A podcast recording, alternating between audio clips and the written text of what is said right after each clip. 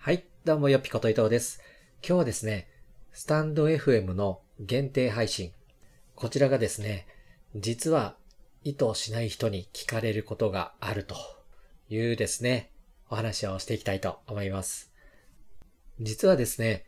スタンド FM の方では、限定公開という機能がありまして、URL を知らない人しか聞けない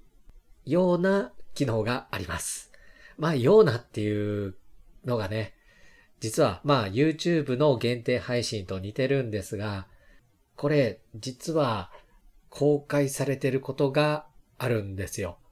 まあこれをね、知ってる人もいるかと思いますし、もしかしたらね、あの、運営の方でもわざとそういった形にしているのかもしれないです。ただ私がイメージしていた限定公開とはちょっと違ったと。で、なぜこれを気づいたかというか、あの、思ったか、ま、配信しようと思ったかというとですね、実は限定配信、限定公開という形で、マークは出てるんですよ。マークは出てて、で、詳細、概要欄にも限定公開っていう書いてたんですけど、まあ、明らかにね、話の内容が、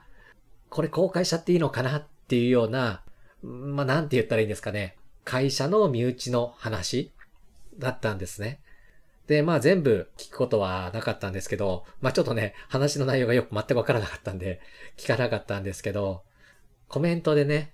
これ限定配信じゃないですか公開されてますけど大丈夫ですかっていうコメントをね、あの、おせっかいながら送らせていただいたんですね。で、その後は、あの、公開っていうか、あの、見れないような状態だったので、きちんとね、対応したんだと思うんですけど、実はこういった配信が何個かあって、もうめちゃくちゃね、あの、気になってしまって、そういった投稿を見るたびに、私はコメントを残してね、これ大丈夫ですかという形で残してます。バグとかではないと思うんですけどね、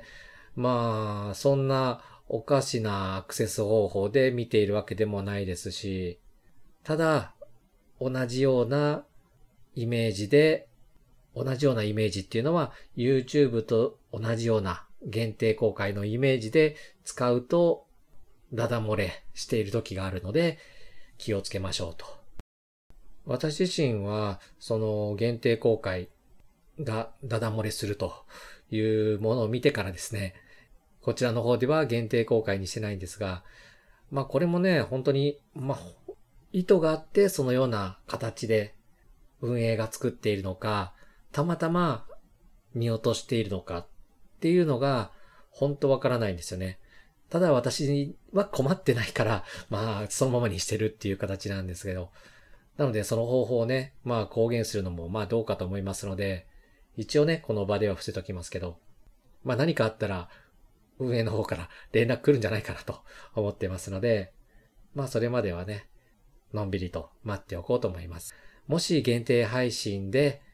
ちょっとこれは本当に聞かれちゃダメだなっていう内容とか、あとは有料でどこかで URL だけね、販売しているような形をとっている方は、ちょっとだけ気をつけて発信していただければと思います。ということで、本日はスタンド FM の限定配信は意図しない人に聞かれることもあるという話をさせていただきました。まああまりね、あの、過信しすぎて、きっとこの機能はこうだろうとか、このサービスはこうに違いないっていう決めつけるんじゃなく、まあ何かしらね、見落としなんかもあると思って使っていくのがいいんじゃないかなと思います。ということで本日はこのくらいで、それではまた。